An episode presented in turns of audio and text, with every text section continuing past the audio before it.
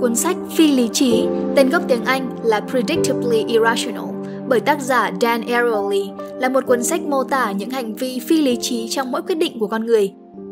Với lối viết gần gũi và dễ hiểu, tác giả đã giải thích một cách hấp dẫn và thú vị về những sai lầm mà chúng ta thường mắc phải trong quá trình đưa ra quyết định và cách mà những sai lầm đó ảnh hưởng đến hành vi của chúng ta. Theo ông, trong mỗi sự việc, con người hành động phi lý trí hơn chúng ta tưởng. Để lý giải động cơ này, hãy cùng đến với những tóm tắt chi tiết về cuốn sách bởi tác giả Bách Bách tại Spider Room ngay sau đây nha. Chương 1. Sự thật về tính tương đối Tác giả Dan Ariely mô tả về sự so sánh trong các bảng quảng cáo giá cả. Trong đó có những yếu tố làm nền mà nhà quảng cáo đặt ra, từ đó làm khách hàng chú ý hơn tới sản phẩm mà nhà sản xuất muốn hướng tới. Chính hiệu ứng vật làm nền là tác nhân bí mật trong mọi quyết định của ta. Một cái tốt hơn sẽ được đặt bên cạnh cái xấu hơn, vì thế chẳng có lý do gì mà ta lại không chọn cái tốt hơn cả mọi sự so sánh của ta hoạt động mạnh mẽ hơn chúng ta tưởng.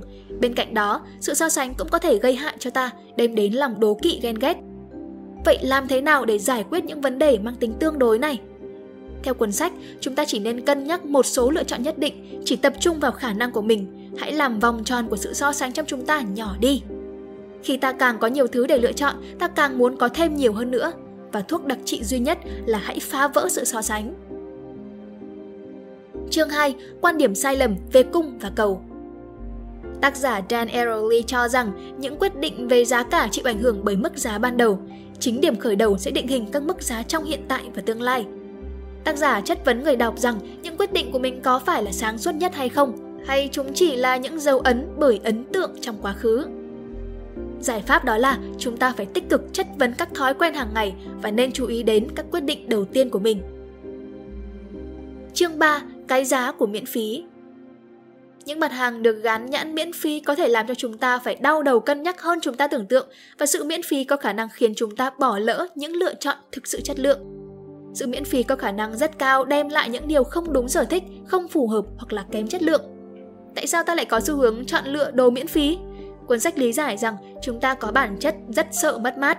Chúng ta sẽ chẳng mất gì nếu chọn hàng miễn phí nếu lựa chọn những mặt hàng không miễn phí, có thể chúng ta sẽ đưa ra quyết định sai lầm, đồng nghĩa với việc mất một thứ gì đó chẳng hạn. Vì vậy, ta thà chọn đồ miễn phí thì hơn. Chúng ta thường bị lóa mắt và bỏ qua lựa chọn tốt để chọn đồ kém hơn chỉ vì nó miễn phí. Và đó cũng chính là một vũ khí lợi hại để thực thi các công việc kinh doanh hay triển khai các chính sách. Hãy tận dụng lợi thế của sự miễn phí để gây ảnh hưởng hiệu quả hơn. Chương 4. Cái giá của các quy chuẩn xã hội Tác giả đưa ra hai quy chuẩn, quy chuẩn xã hội và quy chuẩn thị trường. Khi ta áp dụng các tiêu chuẩn thị trường và quy chuẩn xã hội, lúc đó ta sẽ làm cho mối tương quan bị thương tổn và không thể lấy lại được. Ví dụ như là bạn được mời đến nhà người yêu để ăn tối chẳng hạn. Sau bữa ăn, bạn có một quyết định không thể tồi tệ hơn, đó là đề nghị trả tiền cho bữa ăn đó. Chắc chắn gia đình người yêu bạn sẽ rất tức giận và không bao giờ tha thứ cho hành động ấy. Khi chúng ta biết biến quy chuẩn thị trường trở thành quy chuẩn xã hội, nghĩa là tương quan với đồng nghiệp, nhân viên, khách hàng không nên cứng nhắc dựa theo quan hệ được mất.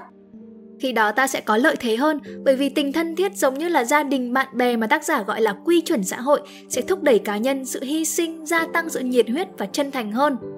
Nếu bạn chỉ áp dụng theo cách trao đổi ngang bằng, bạn sẽ không thể kết nối thân tình với những người xung quanh và không thể tồn tại một cách vững vàng được. Chúng ta không thể duy trì với khách hàng hoặc đối tác theo cả hai cách. Chúng ta không thể lúc này đối xử với khách hàng như gia đình, rồi lúc khác lại lạnh lùng với họ như là một đối thủ cạnh tranh. Hãy duy trì duy nhất một mối quan hệ xã hội trong bất kỳ tình huống nào. Hãy tuân thủ nghiêm ngặt một khái niệm đơn giản về giá trị. Tuyên bố những gì bạn cho đi và những gì bạn trông đợi được đáp trả. Khi tạo một mối quy chuẩn xã hội giữa công ty và nhân viên sẽ đạt được nhiều lợi thế. Điều này khiến nhân viên say mê hơn, cần mẫn hơn và linh hoạt hơn những cắt giảm lợi ích của nhân viên sẽ ảnh hưởng tới năng suất lao động của họ, sẽ biến thành một mối quan hệ thị trường. Vì thế, các công ty cần duy trì và vun đắp các quy chuẩn xã hội. Chỉ bằng mối quan hệ xã hội cũng đã đủ để khiến cho mỗi người thật sự cảm thấy có giá trị cao cả hơn trong công việc và sứ mệnh xã hội. Họ không chỉ lao động để có lợi ích về tiền bạc, mà quan trọng hơn đó là những giá trị vô giá như là lòng tự hào, sự cống hiến, sự hy sinh. Kết luận cuối cùng của chương 4 cuộc sống ít các quy chuẩn thị trường và nhiều quy chuẩn xã hội sẽ thỏa mãn hơn, sáng tạo hơn và vui vẻ hơn. Hãy suy xét thực tại ngày hôm nay về quy chuẩn thị trường đã chiếm lĩnh chúng ta như thế nào để điều chỉnh và khiến xã hội trở nên tốt đẹp hơn. Chương 5. Ảnh hưởng của sự hưng phấn các quyết định của ta chịu ảnh hưởng bởi tâm lý, chúng ta dù có bình tĩnh thế nào đi chăng nữa đều không dự đoán được đúng mức tác động của sự đam mê đối với hành vi của mình. Qua các thực nghiệm về quan điểm tình dục được thực hiện bởi các sinh viên, tác giả đã làm nổi bật nên những quyết định sáng suốt không thể được thực hiện khi các sinh viên ở trong trạng thái hưng phấn. Từ đó dẫn tới kết luận rằng chúng ta cần hiểu được hai trạng thái, lạnh và nóng trong cùng một con người. Cần nhìn thấy được khoảng cách giữa hai trạng thái đó mang lại lợi ích cho cuộc sống của chúng ta như thế nào và khi nào nó dẫn chúng ta đi lầm đường lạc lối. Chương 6. Vấn đề của sự trì hoãn và tự kiểm soát Trong chương này cùng đề cập đến phương pháp để khiến cái tôi cư xử tốt hơn. Tác giả đưa ra thí nghiệm của các nhóm sinh viên về cam kết hoàn thành và nộp bài tập. Mỗi nhóm có cách thực hiện khác nhau. Nhóm thứ nhất tự đưa ra cam kết hạn nộp. Nhóm thứ hai không quy định hạn nộp, chỉ cần nộp bài vào buổi cuối cùng, có thể nộp bài sớm, nhưng không có điểm thưởng cho việc đó. Nhóm thứ ba được chỉ định hạn nộp. Cuối cùng, kết quả là nhóm thứ ba được ấn định hạn nộp có kết quả tốt nhất, nhóm thứ hai có kết quả kém nhất và nhóm thứ một có kết quả nằm ở giữa. Vậy, kết luận quan trọng nhất được rút ra từ thí nghiệm này là chỉ cần trao cho các sinh viên một công cụ để họ có thể cam kết trước các thời hạn sẽ giúp họ đạt được kết quả tốt hơn. Tác giả cho rằng cần phải có cam kết từ ban đầu, chúng ta mới có thể chiến thắng cám dỗ. Cách tốt nhất là cho mọi người cơ hội cam kết hành động của mình. Tương tự như vậy, trong lĩnh vực y tế, nếu kiểm soát sức khỏe định kỳ sẽ hạn chế được các nguy cơ bệnh tật và chi phí tốn kém không cần thiết Hãy đặt ra các cam kết về mức tiền để bạn cảm thấy đau đầu vì đã mất số tiền ấy khi vi phạm. Đối với tài chính cá nhân, đó là đặt ra giới hạn cho các mức chi tiêu cá nhân. Tóm lại, yếu tố kỷ luật, cam kết và tự chủ động giới hạn là phương cách tốt nhất để đạt được mục đích. Chương 7. Cái giá của sự sở hữu Trong chương này, cuốn sách lý giải vì sao ta đánh giá quá cao những gì ta sở hữu. Thứ nhất, bởi vì ta yêu những gì ta đang có. Thứ hai, vì chúng ta tập trung vào những gì chúng ta có thể bị mất hơn là những gì chúng ta có thể có. Và thứ ba, chúng ta cho rằng người khác sẽ nhìn nhận sự giao dịch đó từ góc độ của chúng ta. Bên cạnh đó, ta càng bỏ nhiều công sức cho một việc gì đó, ta càng cảm thấy sự sở hữu dành cho nó tăng lên. Chúng ta có được một điều gì đó, khi mất đi nó, ta càng cảm thấy đau đớn. Việc mất đi điều đó đau đớn hơn việc trả giá để sở hữu nó. Tác giả đề ra cách thức để vượt qua, đó là cố gắng nhìn nhận tất cả các giao dịch, đặc biệt là những giao dịch lớn, như thể tôi không phải là người sở hữu chúng. Hãy đặt ra một khoảng cách nhất định giữa tôi và món đồ đang quan tâm.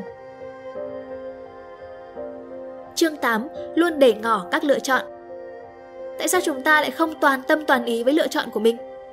Theo tác giả, cuộc sống ngày nay có quá nhiều lựa chọn và cơ hội, vì thế rất khó để lựa chọn. Đặc biệt, ta sẽ cảm thấy mất mát khi phải từ bỏ một cơ hội. Cứ thế với các cơ hội khác, ta cũng có hành động như vậy. Để tự giải phóng mình khỏi những ham muốn quá mức như vậy, ta cần chủ động đóng lại các cánh cửa. Ta có thể hoàn thiện công việc trong bối cảnh đơn giản và một mục tiêu rõ ràng. Hiệu ứng của sự mong đợi Trong chương này, cuốn sách sẽ lý giải tại sao chúng ta lại cảm nhận theo những gì chúng ta mong đợi. Não chúng ta hoạt động theo cơ chế dập khuôn, định kiến trước qua sự miêu tả trình bày trước sẽ ảnh hưởng đến cách chúng ta cảm nhận thật sự. Vì thế, chúng ta cần thừa nhận mình có thành kiến, cần nhìn nhận ý kiến của bên trung lập và cố gắng chấp nhận ý kiến đó. Điều này thì không dễ, nhưng sẽ tạo ra những lợi ích to lớn. Chương 10. Sức mạnh của giá cả Tác giả mô tả rằng giá cả của mặt hàng sẽ ảnh hưởng đến cách chúng ta cảm nhận, kỳ vọng sẽ làm thay đổi cách thức chúng ta nhận thức và trải nghiệm. Hiệu ứng giả dược cũng hoạt động theo cơ chế niềm tin, Chúng hiệu quả vì chúng ta tin tưởng chúng. Giá cả sẽ điều khiển hiệu quả trấn an và chữa lành, giá cả làm nên sự khác biệt. Tương tự như thế, hiệu ứng thần thánh giả dược có tác dụng. Nó hoạt động bởi vì người ta tin tưởng chúng. Chương 11-12 Tác động của bối cảnh đến tính cách khi ta làm việc với tiền, ta có xu hướng trung thực hơn, còn đối với những việc nhỏ, ta lại có xu hướng không trung thực Tác giả đưa ra luận điểm rằng lương tâm và sự kiểm soát trung thực chỉ hoạt động trong những hành vi lớn. Với những hành vi vi phạm nhỏ, chẳng hạn như là việc lấy trộm vài chiếc bút, ta thậm chí còn không xem xét những hành động này sẽ phản ánh mức độ trung thực của ta như thế nào. Vì vậy, cái siêu tôi của chúng ta không hoạt động. Từ đó, chúng ta có liệu pháp giải quyết căn bệnh không trung thực. chỉ có thể giải quyết được căn bệnh này bằng cách khi ta bị cám dỗ, lôi cuốn, hãy nhớ lại những chuẩn mực đạo đức. Đó có thể sẽ là những lời gian tôn giáo, lời thề nghề nghiệp, ký cam kết trung thực, vân vân. Những điều đó sẽ khơi gợi lên tính trung thực trong con người. Khi đó, chúng ta sẽ được nhắc nhở về lương tâm và có khuynh hướng trở nên thành thật hơn. Để giữ cho một xã hội luôn trung thực, hãy vực dậy những chuẩn mực văn hóa, đạo đức như tôn giáo, lời tuyên thệ, chữ ký cam kết. Những hành vi không trung thực có khuynh hướng dễ xảy ra hơn nếu nó không trực tiếp liên quan đến tiền. Chúng ta dễ dàng bào chữa và giải thích cho việc gian lận những giá trị phi tiền tệ hơn. Điều này cảnh tỉnh xã hội tương lai khi mà công cụ điện tử đem lại nhiều tiện ích, ta dễ dàng giao dịch không dùng tiền mặt. Vậy, câu hỏi nhắc nhở chúng ta rằng làm thế nào để kiểm soát xu hướng gian lận khi tiện ích không dùng tiền mặt ngày càng ngày càng đến gần? Có lẽ yếu tố lý trí đạo đức cần phải được thúc đẩy mạnh mẽ hơn để kéo con người khỏi những cám dỗ tinh vi hơn trong tương lai. Chương 13: Bia và những bữa ăn miễn phí. Trong chương này, tác giả so sánh hai quan điểm kinh tế học tiêu chuẩn và kinh tế học hành vi. Theo kinh tế học tiêu chuẩn, tất cả các quyết định của con người là lý trí và đều có thông tin, được tạo động lực bằng một khái niệm chính xác về giá trị của tất cả các loại hàng hóa, dịch vụ và lợi ích. Theo đó thì tất cả chúng ta đều đang cố gắng tối đa lợi nhuận và nỗ lực hết mình cho các trải nghiệm. Kết quả là lý thuyết kinh tế khẳng định rằng không có các bữa ăn miễn phí. Nếu có thì hẳn là có ai đó đã tìm thấy trước và rút hết tất cả các giá trị của chúng rồi. Nhưng các nhà kinh tế học hành vi lại tin rằng con người dễ bị ảnh hưởng bởi các tác động không liên quan từ môi trường trực tiếp của mình. Các cảm xúc không liên quan, sự thiển cận và các hình thức khác của sự phi lý trí. Chúng ta thường nghĩ rằng mình đang ngồi ở vị trí người lái với sự kiểm soát tối đa với những quyết định được đưa ra và hướng dẫn cuộc đời chúng ta lựa chọn. Nhưng rất tiếc phải chia sẻ với bạn rằng nhận thức này liên quan nhiều tới mong muốn của chúng ta với việc chúng ta muốn nhìn nhận bản thân ra sao hơn là với thực tế cuộc sống. Kết luận Mỗi chương trong cuốn sách, tác giả đã miêu tả các yếu tố như cảm xúc, tính tương đối, các quy chuẩn xã hội, vân vân, ảnh hưởng tới hành vi của chúng ta. Chúng tác động lên chúng ta không phải vì chúng ta thiếu tri thức, thiếu thực hành hoặc thiếu óc phán đoán. Trái lại, chúng còn lặp đi lặp lại với cả các chuyên gia lẫn người chưa có kinh nghiệm. Các sai lầm vì thế trở thành một phần trong cuộc sống của chúng ta. Các môi trường thị giác và quyết định đến với chúng ta sau khi được lọc qua thị giác, thính giác, khứu giác, xúc giác và cơ quan đầu não của tất cả các giác quan, đó chính là não bộ. Cho đến khi chúng ta nhận biết, hiểu được thông tin thì nó không còn là sự phản ánh thực tế của thực tế nữa.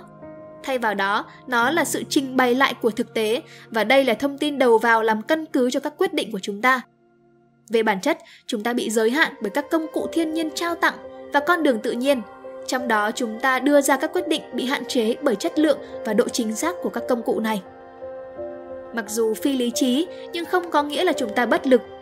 Một khi đã hiểu chúng ta có thể mắc các quyết định sai lầm ở đâu và khi nào, chúng ta có thể thận trọng hơn, sử dụng công nghệ để vượt qua các thiếu sót cố hữu của mình. Cuốn sách Phi lý trí đã giúp độc giả nhận thức các hoạt động của tâm lý con người, từ đó có thể giúp chúng ta ý thức hơn và cải thiện những mặt chưa tốt trong cuộc sống. Hy vọng rằng các bạn sẽ thích video lần này. Đừng quên ấn like, share và subscribe kênh youtube của Spider Room để ủng hộ chúng mình nha.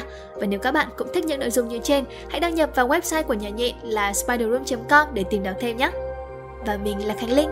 Bye!